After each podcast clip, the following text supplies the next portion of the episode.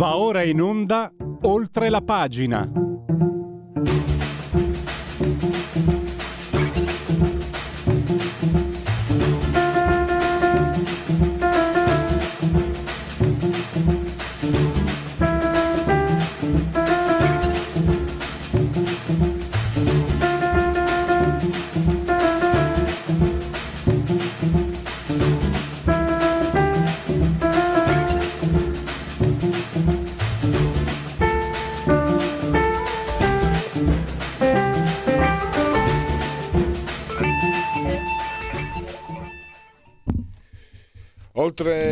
La pagina, rubrica ehm, di Radio Libertà, eh, tema economico che più o meno direttamente ci riguarda, cioè non è che Macron si sia alzato al mattino e abbia detto innalziamo l'età pensionistica, ovviamente nessuno lo può pensare, ma non si tratta di pulsioni o di provvedimenti che vengono presi magari in modo drastico, no, ci sono delle situazioni precise, ovviamente eh, nulla viene creato eh, dall'oggi al, dalla sera alla mattina. Cioè la Francia, la faccio breve, poi il nostro ospite ci spiegherà tutto, per anni ha vissuto, come dire, in, eh, al di sopra delle proprie possibilità, grazie al double deficit cioè la Francia ha potuto pareggiare la bilancia commerciale, lo dico con parole mie, poi l'ospite ci spiega tutto, ha potuto pareggiare la propria bilancia commerciale grazie alle entrate dovute agli afflussi dovuti all'acquisizione di eh, aziende straniere e anche a rapporti privilegiati con l'ex colonie. Il, uh, il Covid e poi anche anche questo mi ha colpito, la crisi energetica conseguente alla al conflitto russo-ucraino, ha messo invece a nudo uh, l'industria francese. Noi qui più volte abbiamo detto, ah beati loro che possono godere dell'energia nucleare. In realtà molte aziende francesi, industria, mm, parte dell'industria francese è, è, è enormemente idrovora e i cambiamenti climatici, la siccità, la transizione energetica, eccetera, eccetera, eccetera, ha eh, scoperto che sono piuttosto obsolete queste industrie. Insomma, questo è un quadro complessivo. Il professor Marcello Minenna, eh, che ha spiegato come stanno le cose sulla prima pagina di, del Sole 24 Ore domenica, adesso è qui con noi per uh, spiegarci come stanno andando le cose perché la Francia si trova. Addirittura il professore parla di decreto Francia 12 anni dopo il decreto Italia di montiana memoria. Professore innanzitutto benvenuto e grazie per essere qui ai nostri microfoni. È sempre un piacere grazie dell'invito. Sì la, la sua premessa è, è assolutamente puntuale e, e, e chiara eh, la Francia per eh, vari anni eh, unico grande paese europeo che sostanzialmente ha importato più di quanto ha esportato e ha speso più di quanto è stato in grado di produrre. E questa situazione è stata in parte compensata da una capacità eh, francese molto forte eh, di presenza dello Stato nell'economia e anche di un regime, di un sistema finanziario eh, dimensionalmente più grande eh, in proporzione a quello italiano rispetto alla produzione industriale. Ben lo sappiamo eh, da quali importanti acquisizioni di banche italiane di interesse nazionale sono state effettuate da banche francesi nel passato e che vedono una forte rilevanza eh, dell'economia finanziaria francese anche in altri paesi dell'Eurozona, tra cui ad esempio il nostro. Queste conclusioni eh, sono confortate dall'analisi della bilancia dei pagamenti. La bilancia dei pagamenti è uno strumento molto importante perché eh, ci consente di capire il rapporto esistente eh, tra eh, i soggetti, si dice, residenti in un paese e i soggetti che non risiedono in quel paese specifico.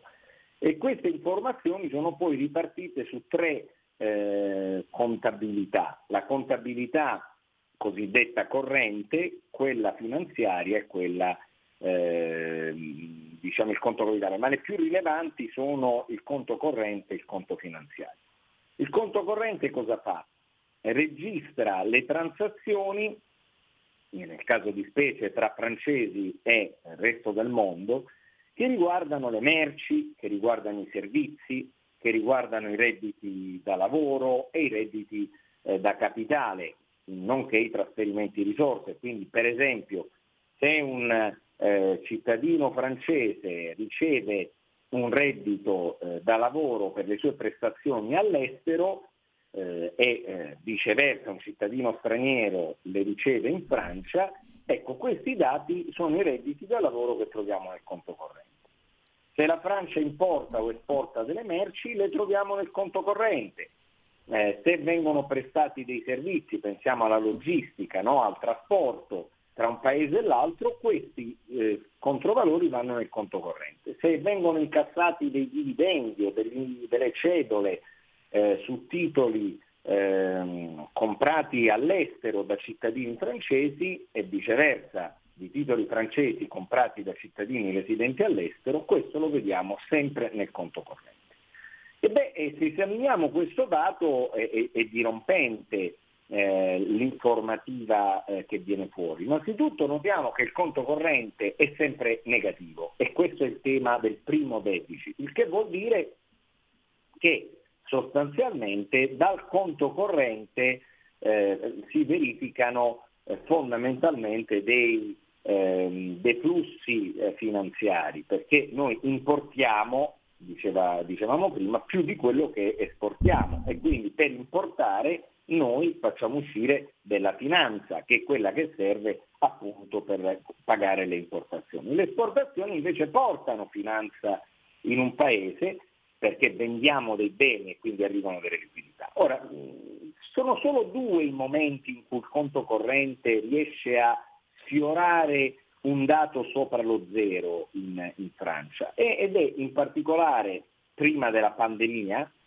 eh, e, e, prima della pandemia eh, la cosa è fondamentalmente eh, collegata ai, eh, ai risultati eh, di eh, appunto acquisizioni eh, di imprese all'estero che quindi hanno portato delle redditività, rapporto con le ex colonie, che hanno portato quindi dei redditi da lavoro, no? I francesi che vanno a lavorare nelle colonie, questo porta delle redditività nel conto corrente positivo. Poi nella pandemia ovviamente questo eh, si ritorna largamente sotto lo zero, si sfionano addirittura i 50 miliardi di deficit e poi il secondo rialzo lo abbiamo eh, successivamente eh, alla, alla, pandemia. E anche questa eh, seconda anomalia, eh, che ovviamente viene subito ridimensionato dalla, dalla crisi energetica, è un'anomalia che viene guidata dai trasporti, cioè la Francia esprime dei giganti mondiali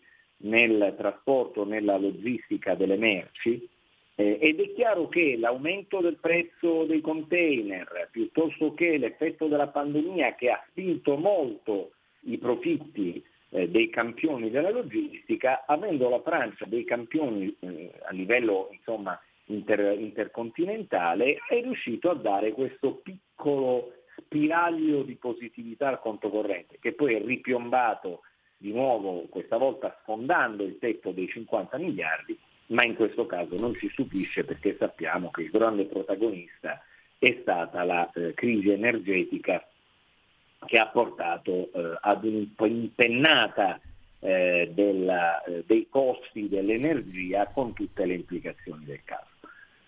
Quello che poi invece emerge dall'altro conto eh, contabilità della bilancia dei pagamenti, che è quella del conto finanziario, ecco, il conto finanziario è un po' più eh, articolato da, da, comprendere. Il conto finanziario che cosa registra? Beh, il conto finanziario registra eh, sostanzialmente gli investimenti, i flussi finanziari che derivano eh, dalle attività di, di, di, investimento di un paese. Quindi se io compro, se io sono in Francia e compro dei, dei titoli all'estero, azioni, obbligazioni, eh, è chiaro che queste generano dei deflussi di liquidità nel conto finanziario, perché compro dei titoli, per comprarli devo eh, liquidare delle somme.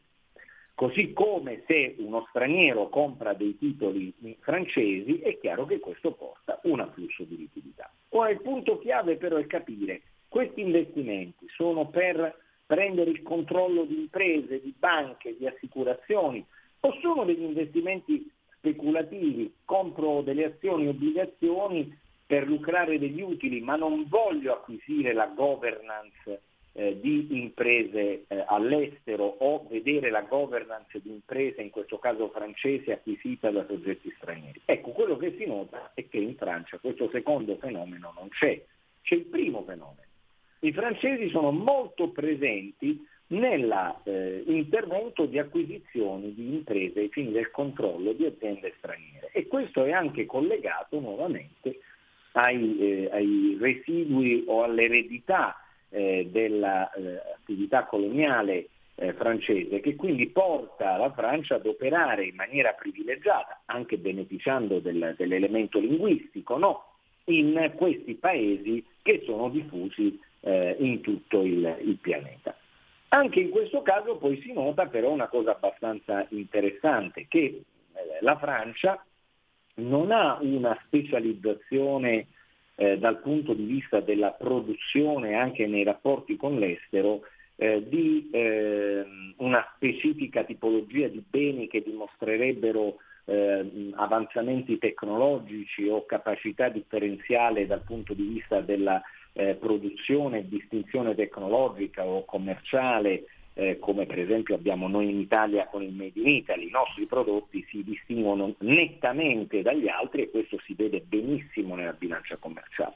In realtà la bilancia, il, il tipo di prodotti e anche l'attività di acquisizione di imprese eh, da, all'estero da parte della Francia è, supporta, è, è fondamentalmente su, diciamo, effettuata per supportare l'intera eh, capacità produttiva sul fronte manifatturiero eh, francese e quindi non c'è una specifica strategia. Viceversa sul fronte finanziario eh, si nota come il sistema finanziario francese è fortemente interessato ad eh, effettuare una capacità espansiva nei confronti anche degli altri paesi e questo lo sappiamo benissimo anche noi in Italia. Molti nostri giganti e eh, importanti gruppi bancari, ricordiamo la Banca Nazionale del Lavoro, ma anche eh, l'Unicredit o lo stesso gruppo eh, Mediobanca o Generali, vedono una importante eh, presenza ehm, partecipativa e di interesse del sistema finanziario francese. In sostanza però uno Stato non può rimanere in double deficit eh, per troppo tempo. E quello che ha mostrato la pandemia e la crisi energetica ha portato i nodi al pettine e quindi anche la Francia con vari anni dopo eh, l'Italia ha dovuto di fatto mettere mano a uno dei problemi tipici della gestione eh, del debito pubblico e della contabilità pubblica che è la spesa pensionistica. E quindi anche la Francia ha dovuto eh, fare un intervento, citiamo il Presidente Macron, necessario per garantire la pensione di tutti e per produrre più ricchezza per la nostra nazione. In sostanza, il Salva Francia nel 2023, come facemmo noi il Salva Italia nel, a cavallo dell'11-12, eh, eh, si è dovuto eh, fare. E eh, come successe anche da noi, la cosa certamente non produce eh, no, indifferenza sociale e lo abbiamo visto eh, in Francia i moti insomma, di, di, piazza eh, che si sono lamentati e che continuano a manifestare eh, la eh, non accoglimento positivo di questa riforma pensionistica. Professore, una domanda magari può sembrare ingenua. L'Europa eh, su questa situazione di double trading eh, non mi sembra abbia detto qualcosa. C'erano degli spazi di intervento, dei vincoli, eh, oppure no?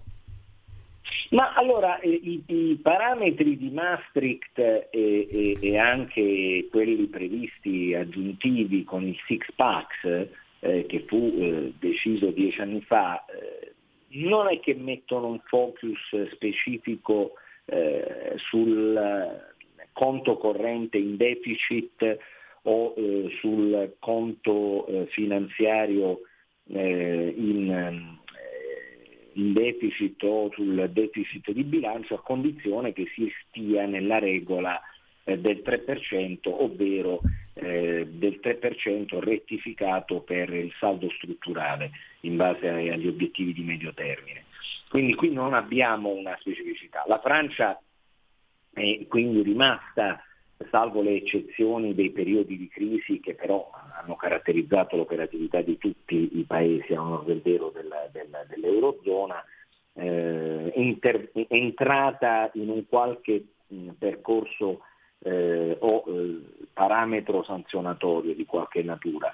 È certo evidente però che eh, è un'economia eh, che presenta un profilo, eh, voglio dire, mi verrebbe di dire di fragilità, nel senso che eh, essere in double deficit implica che poi se arriva uno shock esogeno eh, gli elementi, i, i, margini di manovra per attutire eh, una crisi che viene da fuori, come è stata per la pandemia o quella energetica, obiettivamente sono, eh, sono inferiori.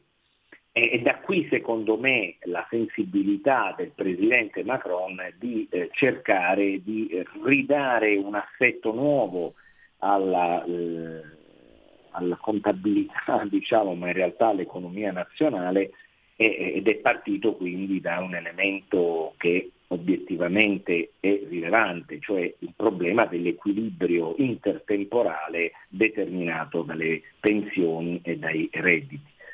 Questo è un tema che secondo me purtroppo continuerà ad essere presente nell'Eurozona per via dell'invecchiamento della popolazione. Su questo punto peraltro rammento che la Francia è molto più avanti dell'Italia con una serie di iniziative eh, regolatorie che servono proprio ad incentivare le famiglie ad avere figli. Su questo noi siamo in un forte ritardo e si iniziano a vedere ora dei timidi eh, esercizi eh, positivi da parte del governo, ma secondo me la strada è ancora lunga e da percorrere perché il tema dell'invecchiamento della popolazione del contrasto all'invecchiamento della popolazione ovviamente non può che riversarsi poi sull'equilibrio intertemporale delle pensioni.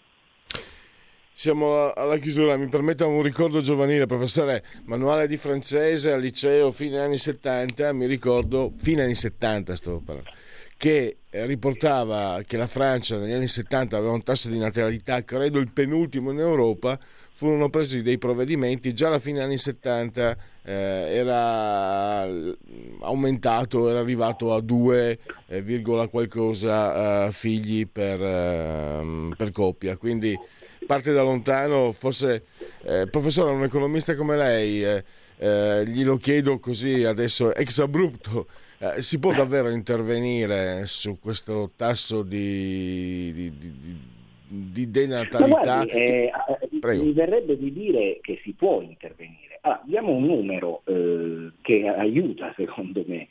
Il tasso di natalità in, in Francia è di 1,83, eh, negli Stati Uniti è 1,64, in Germania è 1,53 e in Italia è 1,24. Allora, questo è l'effetto eh, di eh, certamente eh, di una scelta di, di, di politica economica eh, molto, molto importante. Dico di più, negli ultimi anni addirittura la Francia è riuscita a farlo crescere eh, l'1,83 è più alto dell'1,80 che si registrava eh, uno o due anni prima. Quindi non è vero che non è possibile eh, diciamo, raggiungere eh, dei livelli adeguati, eh, è fondamentale però perché se non siamo in grado di eh, portare nuova eh, linfa vitale ad un paese attraverso le nuove leve è evidente che è un problema e lo sa bene il Giappone quanto sia critica questa situazione. Quindi i sistemi di sostegno alla natalità eh, in questo momento rende comunque numeri alla mano la Francia il paese che è riuscito a invertire le, le, la rotta. Da questo punto di vista bisogna certamente guardare ai provvedimenti che hanno assunto in questi anni. Chiudiamo allora mm, ringraziando il professor Marcello Minenna, ve lo ricordo ogni domenica potete leggerlo sulla prima pagina del Sole 24 ore. Grazie ancora e risentirci a presto professore. Grazie, grazie a voi dell'invito, arrivederci.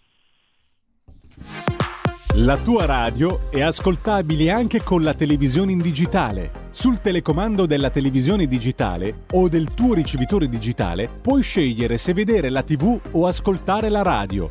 Risintonizza i canali radio e troverai anche Radio Libertà, canale 252.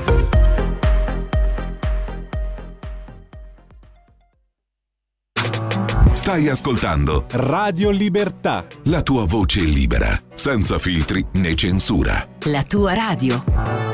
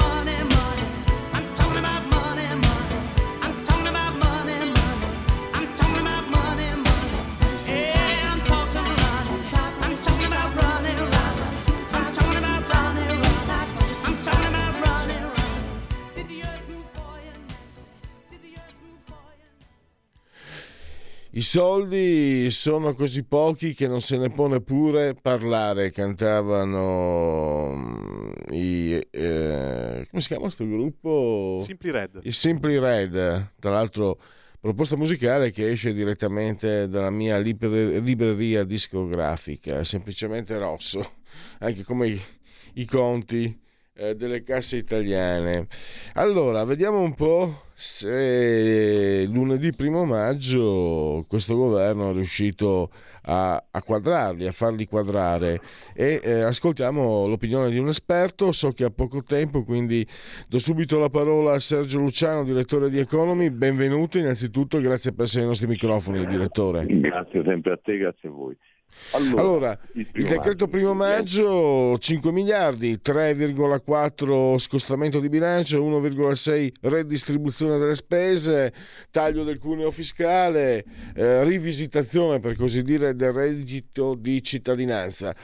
Poi ci sono state queste scaramucce, Meloni più, l'intervento più importante sulle tasse di sempre è stata smentita, qualcuno ha detto sì però se è vero che Renzi e Draghi hanno tagliato più le tasse non se n'era accorto nessuno, quindi parto con questa domanda, secondo te direttore ci accorgeremo di questa manovra nel futuro più o meno immediato?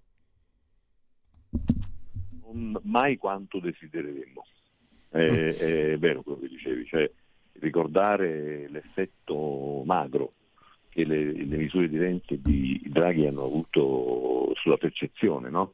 È come quando sentiamo le previsioni del tempo dice temperatura percepita, che è una cosa diversa dalla temperatura effettiva perché dipende anche dall'umidità, no? Ecco, la stessa cosa. Noi abbiamo oh, in questo momento congiunturale dell'economia un problema enorme che è il caro benzina, più, più che ancora l'inflazione in generale, perché l'inflazione in generale su molti generi importanti si è fermata. C'è stata una fermata inflattiva, qui alcuni valori sono aumentati molto, altri un po' meno, ma comunque sono abbastanza stabilizzati a un paio di mesi e l'energia che, non, che continua a aumentare. Abbiamo sperato che si fermasse, non si è fermato né il gas, di oggi notizia che ci sono altrimenti in arrivo, né tantomeno i carburanti. Cioè, paradossale se pensiamo che i carburanti poi sono quelli che in teoria brutti e cattivi che dovremmo tutti quanti usare meno che dovrebbero essere colpiti da, da questo dall'ambientalismo invece manco per niente. Allora, percezione forte non ce ne sarà di questi interventi.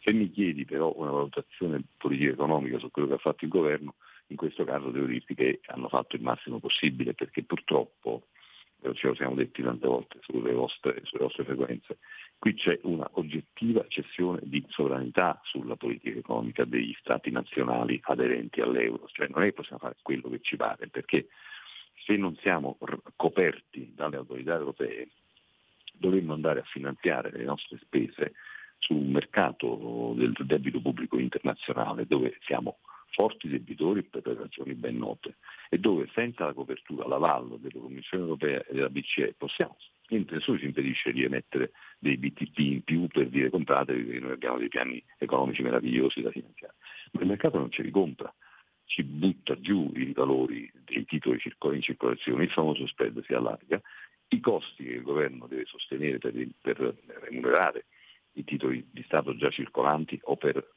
promettere di remunerare le nuove emissioni aumentano e quindi andiamo a ottenere l'effetto contrario di quello voluto rischiando di andare veramente in default. E, e questa è una cosa che l'Italia non si può permettere. È successo in Europa a uno Stato che era nelle stesse condizioni, cioè aderiva all'euro e non è stato in grado di rimborsare puntualmente alcune emissioni di Stato. Questo paese si chiamava Grecia ed è stato ridotto alle briciole, cioè quello che nessuno colpevolmente scrive, io per primo perché non sono in grado di andare in Grecia e lavorarci dieci giorni, è la descrizione di quello che è stato fatto oggettivamente alla Grecia come punizione, tra virgolette, finanziaria per le sue irregolarità. È stato un paese sverenato, sverenato. Pensate soltanto che hanno dovuto praticamente vendere tutte le infrastrutture di proprietà pubblica, a cominciare dagli aeroporti, che essendo un paese turistico erano importantissime, sono importantissime, 23 aeroporti pubblici tutti quanti venduti ai privati e sapete quali privati?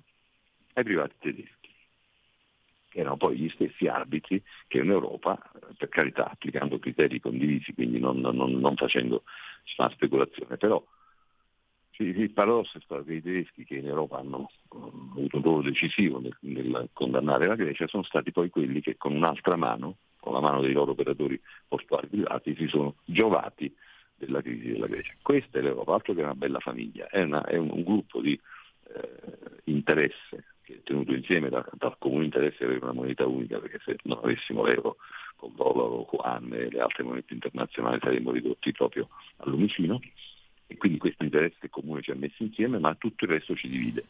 Ci divide sanguinosamente, non siamo in grado di creare una politica comune e identitaria su, sui fronti, alcuni fronti decisivi, per esempio la difesa, l'esercito comune, siamo in balia delle decisioni della Nato che sono le decisioni americane e sulla finanza pubblica le regole che ci siamo date sono queste, quindi l'Italia non può sgarrare. dentro queste regole il governo ha fatto il massimo e questo massimo era pochino.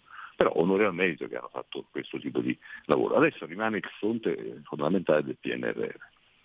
Se noi siamo in grado, riusciremo a spendere per gli investimenti e quindi attivare i cantieri e attivare i nuovi stipendi, le nuove assunzioni, trovando la gente disponibile peraltro perché non è facile, per avere in opera, mettere a terra gli investimenti previsti per quest'anno, l'economia crescerà di più e da questa maggior crescita deriverà maggiore gettito fiscale, tutto sano, tutto fisiologico, tutto normale, il governo prenderà più incassi e potrà per esempio rifinanziare queste misure perché l'unico vero punto debole eh, è che appunto l'entità è ridotta eh, e questo l'abbiamo detto, ma comunque meglio 40 euro netti in busta che niente, ma è breve il periodo in cui sono garantiti questi interventi, fino a novembre, da dicembre bisogna vedere se ce la facciamo. Si vedrà con la nota di aggiornamento al DEF che verrà partorita entro settembre alla luce dell'andamento dell'economia in primavera, è chiaro che se di qui a tutto maggio, tutto giugno e tutto luglio noi avremo cinque cantieri importanti del PNRR aperti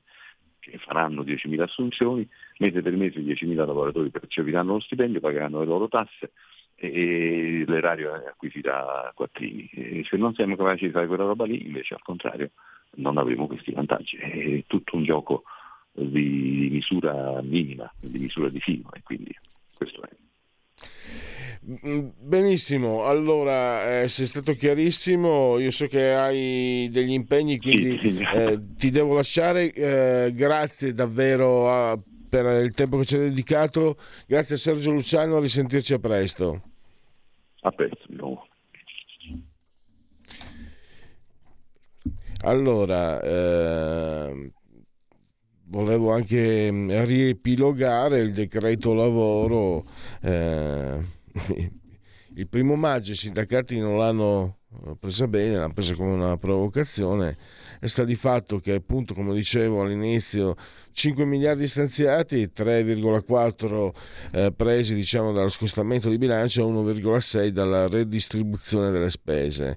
Tra le misure più rilevanti ricordiamolo velocemente il taglio del 7% del cuneo fiscale dovrebbe significare 100 euro in più in busta paga a partire da luglio per i redditi inferiori ai 25 mila euro poi abbiamo una stangata ai furbetti del reddito di cittadinanza, non potrà usufruirne eh, coloro chi tra i 18 e i 59 anni rifiuterà un posto di lavoro. Eh, quindi finita la pacchia? Allora, si sta bene però sul divano, eh? cioè sia chiaro. Eh, io starei dalla parte di quelli che stanno sul divano, ma non mi è concesso. Allora, quindi hanno tutta la mia simpatia, però non possiamo fare tutti così e quindi eh, bisogna lavorare. Poi abbiamo maggiore flessibilità per i contratti a termine, rinnovo fino a 24 mesi, semplificando il collegamento ai contratti collettivi. Qui ci sono state le polemiche perché si favorisce il lavoro precario Renzi, segretario del PD, ha abolito l'articolo 18 e i sindacati dove erano. Andiamo avanti. Limite per i voucher che è innalzato a, innalzato a 15.000 euro. Poi ci sono i benefit non tassabili fino a 3.000 euro per i lavoratori con figli. Poi 500 euro fino a eh, 18 mesi per le famiglie che abbiano disabili minori over 60, bonus fino a 8.000 euro per le aziende che assumano gli occupabili del reddito di cittadinanza e poi con contratto a tempo indeterminato, sgravi fino al 60% per le aziende che assumano under 30 questo vale tra giugno e dicembre. Poi altre misure eh, riguardano gli stipendi fino a 35.000 euro, eh, 98 euro al mese in più, contratti di apprendistato anche per gli over 40 e il reddito di cittadinanza non viene abolito ma viene trasformato in assegno di inclusione per famiglie con soglia ISE inferiore ai 9.360 euro. E poi questo non manca mai, ma eh, ve lo dico insomma per esperienza, ma lo sapete anche meglio di me, eh, rimane più delle volte rimane nelle intenzioni, poi la magistratura ha... Eh, margini diciamo discrezionali dei quali abbiamo discusso spesse volte perché sono state inasprite le pene per i furbetti, per gli autori di false dichiarazioni, si va dai due, reclusione dai due ai sei anni. Poi lo sapete, abbiamo visto magistrati assolvere immigrati che spacciavano droga perché non potevano fare altro, anche trapper che quelli trapper che io sono rimasto a Tex uh, alla storia del West trapper sono musicanti anche essi uno di Torino mi ricordo se ne parlava proprio anni fa un paio di anni fa con Stefano Borgonovo uh, fermato con un quantitativo uh, industriale di, di hashish, di erba, come si chiama in gergo, ma anche esso fu, fu assolto perché faceva parte delle sue, delle sue costumanze. Quindi lo mettiamo per eh, onore di eh, cronaca. E direi che la cronaca adesso ci porta al, a seguire la Lega. Segui la Lega è una trasmissione realizzata in convenzione con La Lega per Salvini Premier.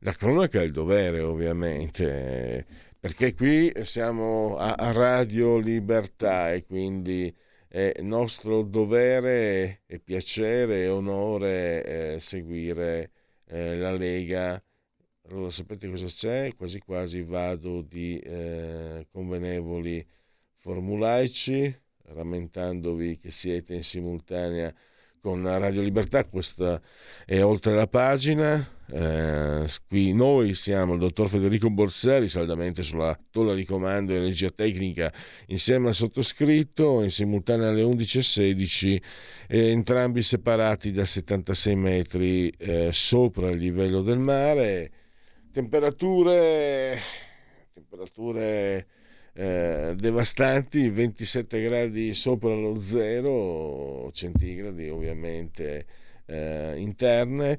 Anche all'esterno si sente la primavera, d'altronde siamo al 4 di maggio 20,4 gradi, 53% l'umidità, eh, la pressione si attesta a 1020,9 millibar. L'abbraccio come sempre lo rivolgo proprio anche qui in occasione di Segui la Lega, particolarmente forte, forte, forte, forte, alla signora Carmela Angela e Clotilde, esistono, ci sono, torna a fare tondini, state, eh, elevati di torno te.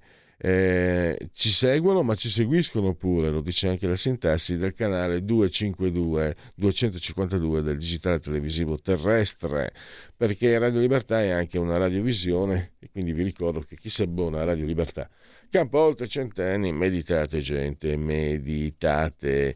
Potete continuare ovviamente a farvi eh, cullare dall'algido suono digitale della Radio DAB e seguirci ovunque voi siate, in qualunque parte dell'universo grazie all'applicazione iOS Android con i vostri telefonini, smartphone, iPhone, tablet, mini tablet, iPad, mini iPad e poi Alexa accendi Radio Libertà, passaparola ne saremo riconoscenti, Smart TV, Fire TV e poi ancora Radio Libertà è su Twitch che è un social di ultima generazione e sempre su YouTube, uh, sempre disponibile per tutti la pagina open per la pagina Facebook.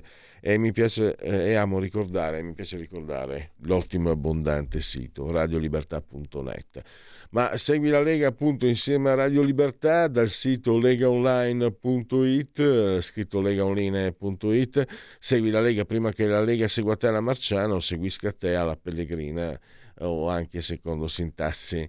Eh, molte cose si possono fare, molte meritevoli cose, utili cose si possono fare. Iscriversi alla Lega, per esempio, è molto facile, si versano 10 euro, lo si può fare anche tramite PayPal per PayPal, senza nemmeno vi sia la necessità che siate iscritti a PayPal per PayPal.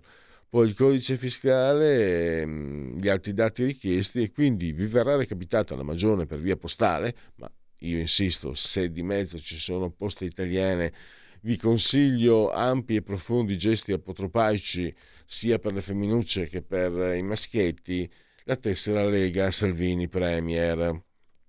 Il gesto di autodeterminazione, non lasciate che questi soldi se li ingoi lo Stato italiano, non se li merita, se posso dire la mia. Molto, oh, indipendentemente dal fatto che se li meriti o meno, per me non se li merita, ci tengo a condividere questa opinione, di sicuro è molto più utile che vengano impiegati secondo quelli che sono i vostri desiderata, le vostre affinità. In questo caso si parla di affinità politica, in questo caso si parla di Lega, Lega Salvini Premier, il 2 per 1000 lo scrivi nella tua dichiarazione dei redditi, è una scelta libera che non ti costa nulla. D43, D di Domodossola 4, i Cavalieri dell'Apocalisse, il brutto voto a scuola, i fantastici della Marvel, le stagioni e poi altro quello che volete voi. E il 3 invece è il numero perfetto. Infine andiamo a ricordare, a rammentare gli appuntamenti le apparizioni radio-televisive con i protagonisti eh, dei politici della Lega. Allora siamo il 4 di maggio. Andiamo a ricordarvi eh, alle 13.40 Gianluca canta la messa, senatore leghista, un giorno da pecora, Rai Radio 1, trasmissione storica di Radio Rai. Poi abbiamo Giulia Bongiorno, anch'essa senatrice, Zapping, ancora mm, creata da Gino Santalmassi e Aldo For, poi successivamente condotta da Aldo Forbice che è scomparso qualche anno fa, 19.35 con Giulia Bongiorno. Restiamo qui nel giovedì 4 eh, di maggio, questa sera alle 23.10 l'europarlamentare Silvia Sardone apparirà dritto e rovescio, eh, trasmissione di Rete 4 e poi più tardi alle, a mezzanotte e 20 qui si tratta di interpretazione perché 040 del 4 maggio potrebbe essere stato eh, 11 ore fa, circa 10 ore e 20 minuti fa, potrebbe essere invece questa notte, dopo mezzanotte, mezzanotte e 20 lo scopriremo in ogni caso a mezzanotte dintorni, cioè a mezzanotte 20, provate a vedere controcorrente, rete 4. Ah no, no, no, niente da fare, controcorrente è quella pessima trasmissione con quella bellissima conduttrice, quella che eh, si mangiava vivo Silvio Berlusconi, ma ha trovato un modo di lavorare per lui facendo, facendo una trasmissione di sinistra. Non mi ricordo neanche più come si chiama, so che è molto bella, lavora anche per il fatto e ehm, sotto chi tocca l'accoglie ogni settimana in fallo per errori eh, grossolani eh, commessi nella, suoi, nel suo, nella, su, nella, parte scritta e non orale della sua attività e non pensate male per la seconda locuzione da me adoperata. Eh, beh, Luca Toccalini avremo sicuramente modo, eh, che è anche responsabile del federale dei giovani della Lega, se non ricordo male, avremo modo sicuramente comunque di, di seguirlo successivamente. Quindi direi che per Segui la Lega sa suffi, come dicevano i miei avi francesi. Segui la Lega è una trasmissione realizzata in convenzione con La Lega per Salvini Premier. Andiamo ai sondaggetti. Eh, mil, dunque, eh, gli italiani l'attualità realizzato da Tecne SRL commissionato da RTI. I sindacati rappresentano le esigenze di chi lavora? No, il 52%, sì, il 34%. Mi sembra francamente una cifra esagerata, eh, il 34% di, eh, di persone che secondo me o si illudono o non hanno detto la verità, non hanno detto quello che pensano. 52% che pensa che i sindacati non rappresentano non rappresentino le esigenze di chi lavora è una percentuale che mi sorprende perché è molto molto molto bassa secondo me anche per esperienza personale un po' tutti dovremmo pensare credo che l'85-90% dovremmo pensare che i sindacati eh, non rappresentano le esigenze di chi lavora. Ma fidiamoci di questo sondaggio. O comunque noi non ci fidiamo di nessuno eh, lo eh, riportiamo. Poi i sindacati eh, rappresentano le esigenze dunque dei lavoratori autonomi il 26, dei dirigenti 40, degli insegnanti 39, degli impiegati 39, degli operai 32, dei precari 32, dei disoccupati 32, dei pensionati 37. Dopo l'intervista a Vogue, Ellie Schlein le sembra distraente dalla gente comune? Sì, 52%, no, 30%. diciamo, diciamo, diciamo, diciamo, diciamo, diciamo, diciamo, diciamo, diciamo, diciamo, e diciamo, e diciamo, se poi magari c'è anche la clip, la ascoltiamo volentieri, diciamo, diciamo, diciamo. La magistratura in Italia è politicizzata? No, il 39%, sì, il 49%. Non sono d'accordo con, con questo, sondaggio, questo sondaggio, ma probabilmente sbaglio io. Il governo come sta gestendo il fenomeno immigrazione? Bene il 38, male il 46, non sa il 16. Ancora un altro sondaggetto, veloce, veloce, veloce. Eh, Ipsos, eh, commissionato da ITV Movie, come giudica l'operato del, di Giorgia Meloni? Voti positivi 44 a 44, pari 44 a 44, non sa il 12. Eh, quale di queste due affermazioni eh, condivide? Il lavoro flessibile è un'opportunità il 30, il lavoro precario è un problema sociale il 60. Eh, il lavoro flessibile quello che ti fa mettere a 90 gradi, direbbe qualche spiritosone. Ricordo benissimo comunque che nella seconda metà degli anni 90, con l'IPD al governo, Prodi, D'Alema, eccetera, pro, me lo ricordo proprio D'Alema, in una più di qualche occasione sostenere che la flessibilità era il futuro dei lavoratori ed era anche un vantaggio per loro. L'ho detto D'Alema. Eh, il governo non ha varato l'uscita anticipata in pensione per chiunque raggiunga 41 anni di contributi. Secondo lei hanno promesso qualcosa che non potevano mantenere, 45, lo faranno in futuro il 35, non sa il 20%. PD e 5 Stelle e Terzo Polo dovrebbero restare divisi per il 37 e allearsi eh, come alternativa al centrodestra per il 42, non sa il 21. Chiudiamo e abbiamo il dato Istat e poi c'è tempo anche forse per la sigla dei... Eh, genetriaci, ricorrenze. Occupati e disoccupati a marzo 2023 eh, rispetto al mese precedente l'aumento degli occupati si associa alla diminuzione dei disoccupati, quindi l'occupazione cresce più 0,1%, cioè più 22.000 unità per uomini e donne dipendenti per tutte le classi di età. Eh, tranne quella dei 25-34 anni per cui risulta in calo. Il tasso di occupazione è stabile al 60,9%, che credo sia uno dei più alti eh, di sempre. E passiamo alla sigla delle commemorazioni. La verità è che sono cattivo, ma questo cambierà. Io cambierò. È l'ultima volta che faccio cose come questa. Metto la testa a posto, vado avanti, rigo dritto, scelgo la vita. Già adesso non vedo l'ora. Diventerò esattamente come voi. Il lavoro, la famiglia, il maxi televisore del cazzo, la lavatrice, la macchina, il CD e l'apriscatole elettrico. Buona salute, colesterolo basso, polizza vita, mutuo, prima casa, moda casual, valigie, salotto di tre pezzi, fai da te, telequiz, schifezze nella pancia, figli, a spasso del parco, orario d'ufficio, bravo a golf, l'auto lavata, tanti maglioni, Natale in famiglia, pensione privata, esenzione fiscale, tirando avanti, lontano dai guai, in attesa del giorno in cui morirai. Genetriaci commemorazioni e ricorrenze del 15 giorno di Fiorile che corrisponde a un uh, giovedì.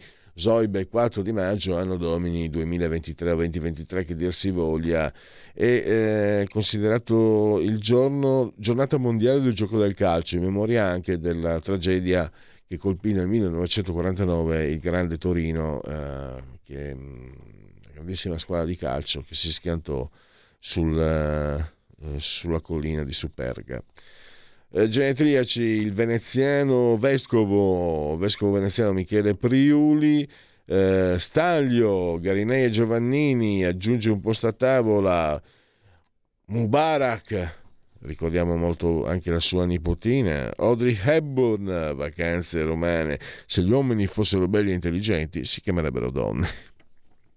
Poi 5 nomination, un Oscar, che lei si chiamava Audrey Ruston Renato Valanzasca, il cosiddetto bel René. C'è chi nasce sbirro, io sono nato ladro dalla Comasina. Kit Haring, un genio. Eh, chi parla male dei graffitisti peste lo colga. I bambini sanno qualcosa che la maggior parte della gente ha dimenticato. Poi abbiamo Luca Ostiglio Ricolfi, perché siamo antipatici. E poi Massimo Caviglia, lo ricordiamo, disegna e Caviglia, poi lui ha scelto una carriera, mi sembra, religioso-politica. Eh, 24 centimetri di talento artistico per eh, Rocco Tano in arte Rocco Siffredi, il, pa- il pene gli dà il pane, canterebbero agli le storie tese. E poi io evoco ormai, non voglio essere accusato di body shaming, evoco per lei, anzi, guarda qua, perfetto, perfetto Oh, evoco sempre Boccioni, è, una, è, un insulto, una citazione artistica, un insulto molto colto, infatti nessuno lo ha colto. Ellis Lynn, auguri, tanta salute, tanto successo Ellis Lynn, nuovo segretario del, neo segretario del PD. Auguri invece, grazie soprattutto a voi, grazie a Federico, dottor Borsari, assiso saldamente sul di comando di regia tecnica. C'è Lega Liguria che arriva subito dopo, quindi state lì e grazie anche naturalmente, ripeto, grazie anche a tutti voi. Miau.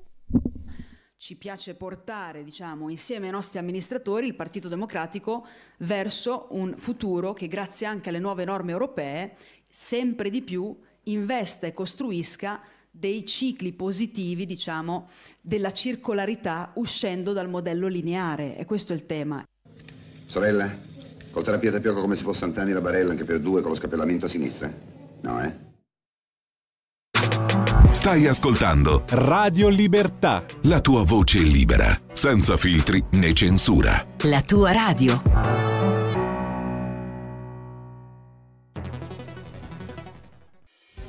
Quotidiano di Sicilia, il quotidiano d'Italia, l'informazione che ribalta i luoghi comuni, una vera visione dei fatti, l'Italia vista da sud. Ogni siciliano che vive in Italia e nel mondo è una risorsa è protagonista della crescita della nostra nazione. Dai forza alla crescita della nostra isola, abbonandoti al QDS digitale più archivio a soli 99 euro annui. Quotidiano di Sicilia, il quotidiano d'Italia, una scelta di valore.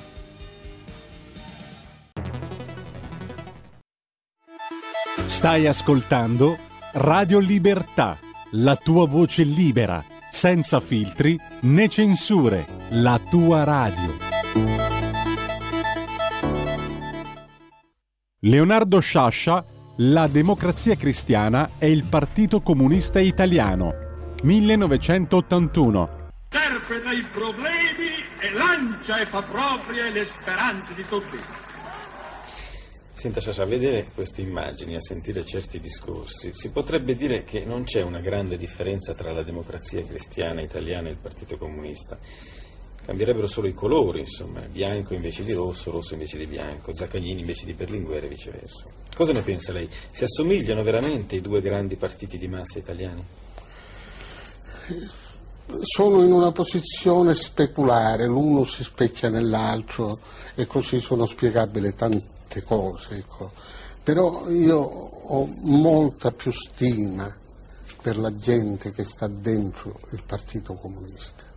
Per i suoi dirigenti ne ho pochissima, ma per la gente che ci sta dentro molta.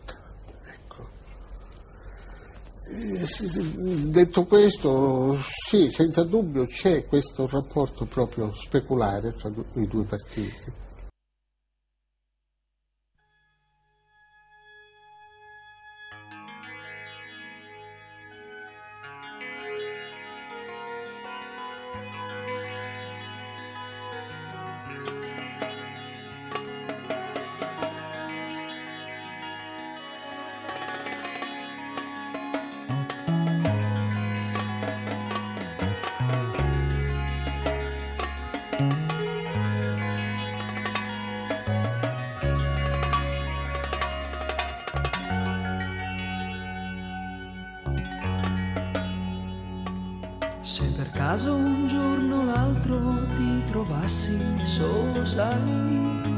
Senza una compagna che poi ti aiuta nei tuoi guai. E se poi il cielo blu si chiude all'improvviso su di te e ti senti come un ladro che ha paura anche di sé.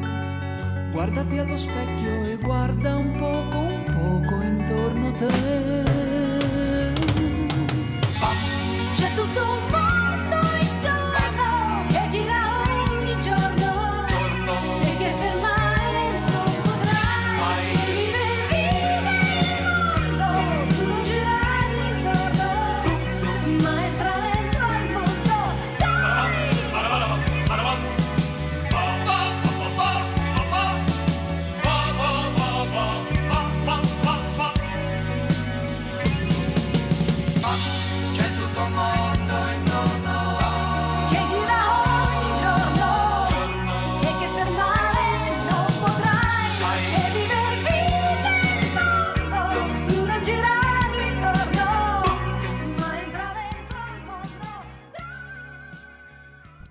Lega Liguria diamo subito la linea a Fabrizio Graffione.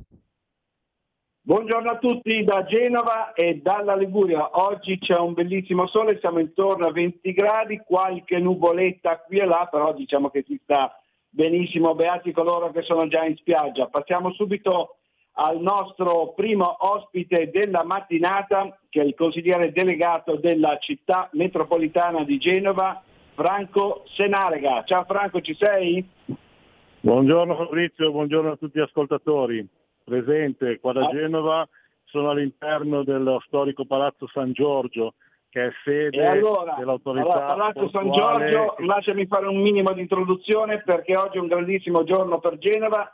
Arriva il, eh, già- dovrebbe essere già arrivato, ce lo dirà Franco in diretta, il ministro Matteo Salvini con a fianco naturalmente il vice ministro genovese Edoardo Rixi, eh, delle, vice ministro, ministro delle infrastrutture e dei trasporti perché c'è la posa della prima pietra della nuova diga foranea di Genova, l'intervento più importante, più costoso anche eh, previsto dal PNRR.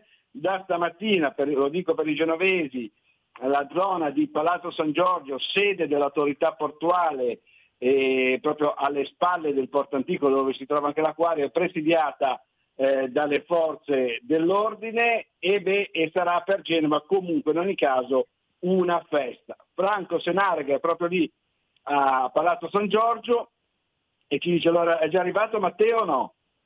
È arrivato pochi minuti fa. Sì, sì, Matteo è arrivato ed è una bellissima giornata. Tu descrivevi prima il clima mite oggi della Liguria, io ti dico una bella giornata perché a Genova parte un investimento importantissimo, parliamo di un, eh, un intervento da 1 miliardo e 350 milioni di euro che porterà durante la costruzione almeno mille posti di lavoro per le opere di costruzione, ma in futuro consoliderà una leadership del porto di Genova ampliando la possibilità di ospitare navi di grandissime dimensioni e questo è un, un atto di lungimiranza visto che il mondo dei trasporti di container sta di via via di anno in anno aumentando le dimensioni delle navi. Con quest'opera noi ci prepariamo ad accoglierle, aumentare notevolmente il, il numero di container movimentati e si allaccia con quello che è l'opera che è in fase di, eh, estremamente avanzata del terzo valico che collegherà il porto di Genova al nord Europa. Quindi queste due opere, queste due grandissime opere farà sì che Genova in primis, ma tutto eh, il nostro paese, tutta l'Italia possa giovare di un collegamento importante, di una movimentazione di merci che fino a poco tempo fa era impensabile ed era appannaggio solo dei grandi porti del, del nord Europa.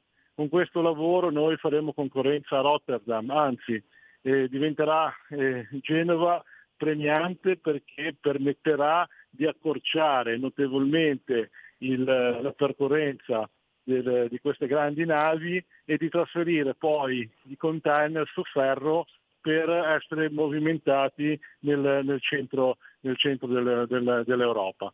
Quindi veramente una bella giornata, un investimento importante e dobbiamo ringraziare il Ministro per l'attenzione, per la dedizione, per il lavoro che sta facendo perché di queste opere in Italia ce ne sono tante, ma questa, come dicevi tu, è proprio quella che è per eh, il numero di persone impiegate, per finanziamenti, quella che assorbe più di tutti e impegna più di tutti il nostro Paese. Ecco, eh, voglio ricordare che la realizzazione della nuova diga forenea di Genova ovviamente sarà fatta, mi sembra, a circa un centinaio di metri dal ma- da- dalla, tua- dalla vecchia diga, a una profondità di circa 50 metri verranno posizionati questi enormi cassoni che poi saranno riempiti. Guarda, ho un po' di numeri in questo, perché Eh, sto se li puoi dare, Franco, numeri diciamo, questi, così per, esatti. per dare l'idea di quello che è questa opera.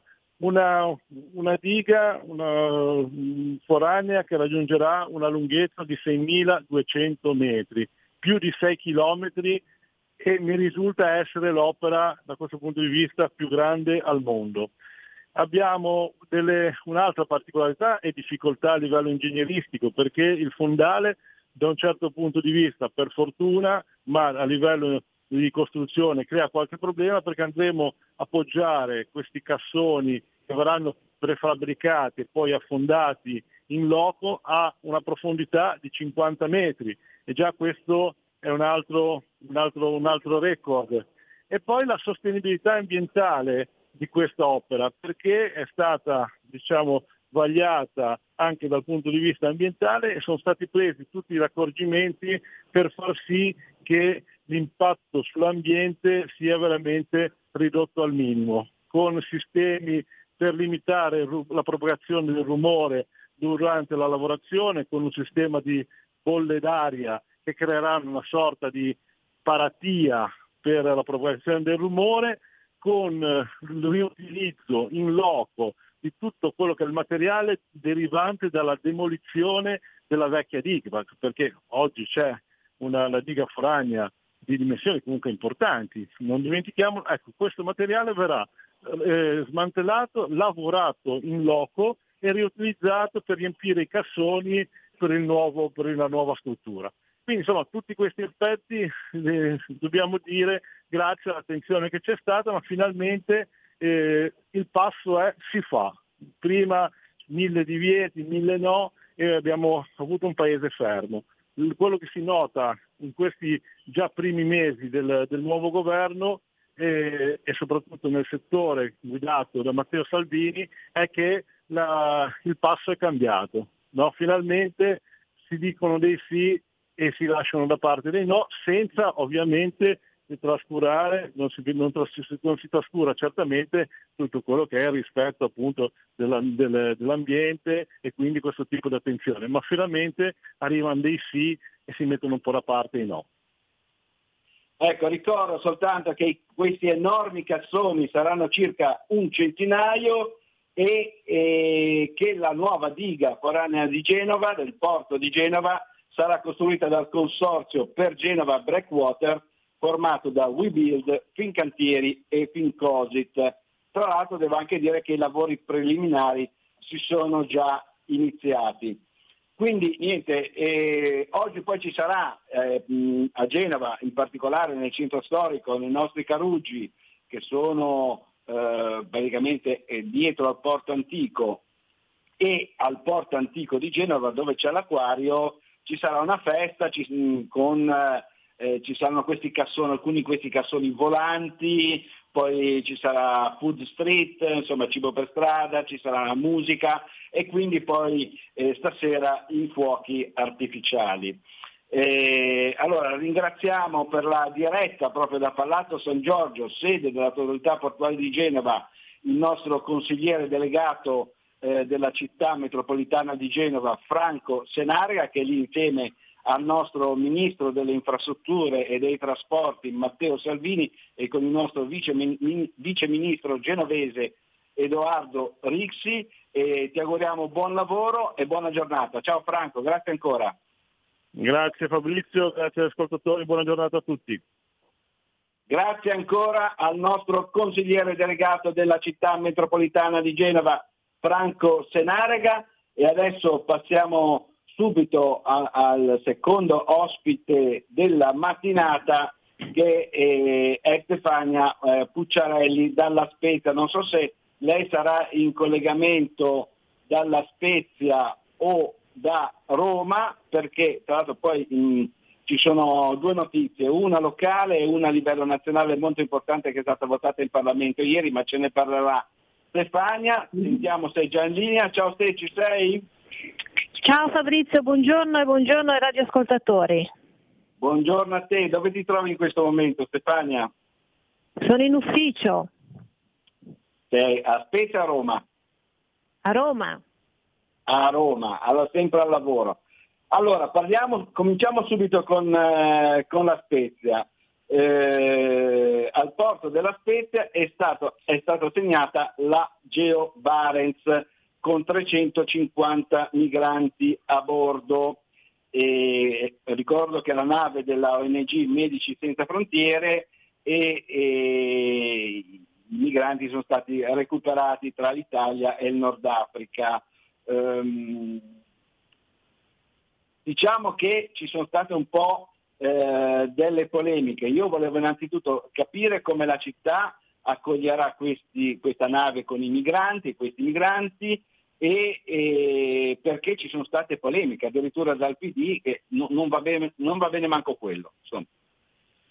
Allora, la città accoglierà la nave nel migliore dei modi, in tema di accoglienza la città di La Spezia non, non si tira indietro, le polemiche del PD, in modo particolare le polemiche del, dell'onorevole Ghio, riguardano il fatto che eh, si, secondo eh, l'accusa della Ghio si allunga di tre giorni quello che è un viaggio uh, a, a, a, al quale vengono sottoposte queste persone, mentre per quanto riguarda l'idea della Ghio era di farli sbarcare nel porto più vicino rispetto a dove la nave è attualmente.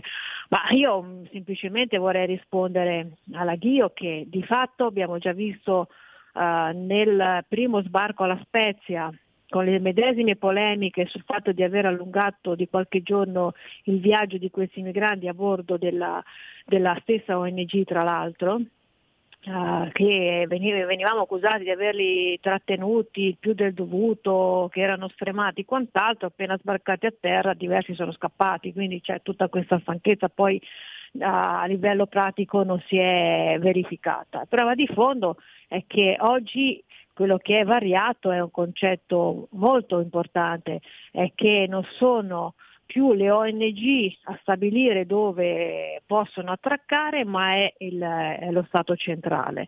E grazie a quelle che comunque sono state anche degli emendamenti proprio della Lega in, in, in, sede di votazione del decreto Cutro, in sede di conversione del decreto in legge, con eh, alcuni emendamenti della Lega si sono reintrodotte alcune parti di quelli che erano i decreti sicurezza di Salvini, quindi la mh, mm, protezione speciale eh, di fatto oggi non ci sarà più, che era poi una nuova forma di eh, libero tutti perché era la, la, la, la protezione e il riconoscimento maggiore rispetto a quelle che erano invece il, lo status di rifugiato o altre protezioni che sono presenti anche negli altri paesi europei, ma anche la protezione speciale è presente anche in altri paesi europei, ma quella italiana era diversa, differente ed era stata modificata dalla Lamorgese perché l'introduzione del eh, della protezione speciale eh, effettuata da Matteo Salvini riguardava per eh, motivi legati alle cure, per motivi legati a calamità mo- naturali e per eh, motivi legati a dei mm, eh, comportamenti di valore per attività civili mentre invece eh, la, la Lamorgese l'ha aperta a qualsiasi tipologia e quindi è diventata la, mm, lo status prevalente con degli incrementi in percentuali enormi. Oggi eh, viene ripristinata più o meno come quella che era eh, introdotta dal, dai decreti di Salvini, nel decreto Cutro viene inasprita quella che è la, la pena ai trafficanti di esseri umani eh, con, delle, con, delle, pene che vanno dai 20 a 30 anni, quindi diciamo oggi eh, si inizia a ragionare con uh, un'ottica differente. In più uh, viene previsto quello che, è, il, quelli che sono i CPR, i centri dove eh, coloro i quali devono essere rimpatriati, coloro i quali eh, delinquono e abbiamo visto troppo spesso che le persone che delinquono e poi magari nel, nel, corso del processo vengono rimessi in libertà con un decreto in mano di espulsione, di fatto questi poi continuano a girare nel nostro territorio nazionale senza che poi materialmente vengano rimpatriate. Ecco, nel momento in cui ci saranno i CPR presenti in tutte le regioni italiane, queste persone non potranno più circolare liberamente in Italia, ma dovranno rimanere in questi, in questi centri per poter poi essere rimpatriati. Quindi una sorta di ordine eh, grazie alla Lega viene fatto. Eh, certo, per fronteggiare quella che è l'attuale emergenza sicuramente non è sufficiente eh, quello che manca ancora è una risposta europea a quello che è un problema che non può essere lasciato in completa gestione all'Italia come sta avvenendo e come continua ad avvenire eh, da anni a questa parte. Quella che è la parte eh, che manca a livello europeo è anche avere una voce univoca dall'Italia, mentre gli altri paesi europei, eh, le opposizioni, le maggioranze dei singoli paesi, nel momento in cui vanno a trattare argomenti che riguardano la nazione, hanno una voce unica, noi no, noi abbiamo l'opposizione attuale che di fatto è per le porte spalancate, è per tutte quelle misure che vanno a danneggiare il nostro, eh, il nostro territorio e quelli che sono i nostri prodotti, tutto quello che abbiamo visto di recente che, che, è stato definito a livello europeo, ecco noi abbiamo un'opposizione che di fatto in sta danneggiando l'Italia e che di fatto non aiuta l'Italia a fronteggiare, a discutere in modo serio, in modo concreto quello che è il tema dell'immigrazione con l'aiuto del, dell'Europa. Ecco, tra l'altro io volevo ricordare soltanto che le, comunque in ogni caso le forze del nostro, le forze dell'ordine si danno da fare perché è stata smantellata proprio nei giorni scorsi un'organizzazione a livello nazionale composta da africani e altri stranieri che sostanzialmente eh, diciamo, favoriva eh, l'immigrazione ehm, clandestina, tra virgolette, e, e il, il, trasporto, il passaggio del confine nel tappo d'Europa che è proprio Ventimiglia, nella nostra Liguria, dove peraltro tra, tra le altre cose eh, sono arrivate un centinaio sui 150 eh, annunciati da Macron gendarmi francesi proprio per fare eh, quotidianamente dei respingimenti che avvengono veramente tutti i giorni, ce li rimandano tutti indietro. Non Ma so infatti se... cioè, il problema di fondo che la sinistra accusa l'Ungheria di, di, di, quello che è la politica che riguarda l'immigrazione, ma di fatto se ne guarda bene da contestare quelle che sono invece le politiche della Francia o della stessa Germania, Francia perché ogni qualvolta Uh, le viene in mente sospende Schengen, quindi chiude le, le, frontiere e la Germania di fatto che ha un'immigrazione regolata rispetto a quelle che sono delle eh, figure professionali delle quali necessita. Quindi noi abbiamo uh, Francia e Germania che eh, regolamentano eh, gli ingressi ogni qualvolta lo vogliono fare, mentre invece noi abbiamo la chiusura di tutti quelli che sono i confini verso il nord e, e noi non abbiamo la possibilità di chiudere i nostri a livello di Mediterraneo. Quindi eh, in questo siamo soli in questa battaglia, eh, se non abbiamo supporto anche eh, dell'opposizione italiana a livello europeo oh, capite che il problema è, è un problema non, non, da poco. Quello che è il fenomeno legato ai traffici, in modo particolare eh, parliamo per esempio di quella che è la, la, la, popolazione proveniente dalla Nigeria, con quelli che sono i traffici legati al traffico di droga, alla prostituzione, traffico di esseri umani, riduzione in schiavitù, traffico di organi, sono tutti fenomeni legati a questa, in modo particolare a questa uh, provenienza uh, di, di, queste mh, mm, eh, persone che arrivano in modo particolare dalla Nigeria, che sono molto pericolose e sono fenomeni dove sì, la nostra polizia e le nostre forze dell'ordine sono continuamente uh, ad indagare, ad effettuare controlli e quant'altro, ma se i numeri continuano ad essere in esponenziale aumento e con il numero delle forze dell'ordine che è, è, è, è ridotto, capiamo che è un fenomeno che poi diventa ingestibile. Quindi, eh, certo occorre mettere mano, ripeto, a, a, livello europeo quello che è un fenomeno che deve essere controllato e non può essere lasciato esclusivamente in capo all'Italia. Tra, tra, tra l'altro, e chiudiamo la parentesi migranti, eh, mi dicono che a Ventimiglia, al, al confine francese, eh, fermano tutte le, le, auto italiane e non quelle francesi.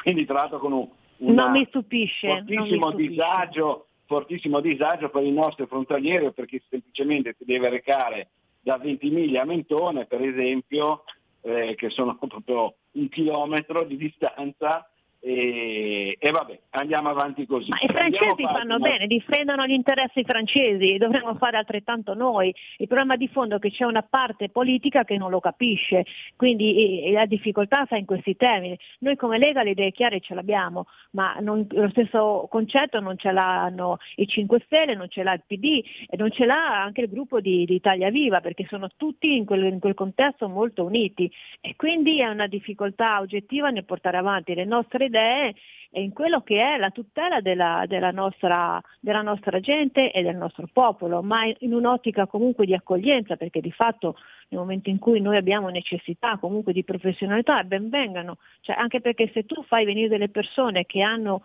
poi un, un, uno sbocco lavorativo, vengono automaticamente integrate in quella che è la nostra società, che non può essere sicuramente definita razzista, come invece vogliono far passare, ma se tu hai dei numeri impressionanti di persone che arrivano e che di fatto non hanno la possibilità di lavorare, te le trovi nelle stazioni e te le trovi in giro per le città che spacciano, che comunque eh, per sopravvivere devono eh, vivere di espedienti e magari cadono anche in mano a quello che è eh, la malavita, ecco, qui diventa un problema sociale. Ecco, dicevo, cambiamo argomento, hai parlato anche di stazione, c'è stato lo stupro a Milano proprio pochi giorni fa, ma ce ne sono stati tantissimi altri alla stazione centrale di Milano in particolare, ma anche a quella di, quella di Roma. E, e, ieri c'è stata un'importante eh, votazione in Parlamento. Ci spieghi cosa è successo? Sì, abbiamo votato il codice rosso rafforzato perché abbiamo visto che il codice rosso ha comu- è comunque stata una legge eh, che ha cercato di tutelare al massimo oh, le donne vittime di violenza, ma nella sua applicazione ha trovato dei vuoti eh, proprio relativi all'applicazione stessa. E proprio la scorsa settimana abbiamo letto della ragazzina, se non ricordo male, pakistana, eh, la quale aveva mh, denunciato la propria famiglia perché eh, lei doveva sottostare a quello che era il, un matrimonio uh, combinato, quindi aveva, uh, poiché lei si era opposta, aveva ricevuto mh, percosse, botte, alla fine si è decisa ha denunciato la famiglia, ma nel momento in cui lei ha effettuato denuncia, l'ha presa in carico poi del caso per mettere in sicurezza in una struttura uh, ad hoc, e sono passati 13 giorni, dove 13 giorni lei è rimasta in famiglia. Quindi eh, viene è evidente che c'è un qualche cosa che non ha funzionato nel codice rosso, perché nel momento in cui c'è una denuncia, entro tre giorni, di fatto questa denuncia deve eh, essere valutata, la, la, la persona deve essere sentita e dopodiché la macchina deve partire. Eh, quindi il codice rafforzato che cosa prevede? Che laddove il pubblico ministero nei tre giorni non proceda con le informazioni per far attivi- attivare tutte quelle che sono le iniziative a tutela della donna, il procuratore potrà revocare l'assegnazione a quel pubblico ministero, avocare a sé il fascicolo, destinarlo a qualcun altro, in modo che eh, che quello che è ehm, la, la, lotta principale su, sulle quali è fondato il codice rosso, codice rosso perché deve essere un po' il codice rosso del pronto soccorso, un immediato intervento. Se il tempo dalla denuncia rispetto alla presa in carico è eccessivo, nel frattempo ci può scappare il morto. Quindi il codice eh, rafforzato votato ieri va proprio a, a lavorare in questo ambito, proprio perché la tempistica dei tre giorni venga eh, venga immediatamente eh, mantenuta. Peccato che anche in questo contesto il PD ha fatto il proprio distinguo, di fatto non ha votato eh, questo provvedimento a tutela delle donne. Quindi il PD si, si, pro, si mh, mm, professa a favore delle donne, a favore di tutto quello che è il mondo femminile, l'universo femminile, diritti e quant'altro e poi quando uh, tu vai a votare una norma che eh, vale per la salvaguardia della vita della donna, ecco, a quel punto poi loro non, non, la votano. E qui eh, poi eh, casca l'asino perché poi l'intervento in aula è stato fatto dalla senatrice Valente che era la Presidente della Commissione Femminicidio, la, il mio dubbio è che tutto questo lei abbia attaccato il codice rosso ma semplicemente perché eh, noi siamo nuovamente per predisporre le commissioni che non sia un salto in avanti per rivedersi confermata come presidente della commissione sul, sul, femminicidio. Ecco, sinceramente io sarei molto contraria perché nuovamente il PD possa ricoprire la presidenza di quella commissione che è una commissione che deve lavorare seriamente per combattere quella che è questa piaga e non utilizzarla invece come uno strumento politico. Va bene, ti ringraziamo, fa cadere veramente le braccia il comportamento del PD di ieri in Senato e Stefano Ahimè, però non stupisce. e a sottolineare questo aspetto, perché è molto importante far capire alle persone eh, che cosa succede eh, nei palazzi effettivamente. Grazie ancora, dobbiamo chiudere perché il nostro tempo a disposizione è scaduto. Ti auguriamo buona giornata e buon lavoro. Ciao Ste. Grazie a voi, a presto. Buona giornata. Grazie ancora al nostro senatore Ligure Spezzino eh, Stefania Pucciarelli. Da Genova e dalla Liguria è tutto. Linea a Milano da Fabrizio Graffione. Avete ascoltato oltre la pagina.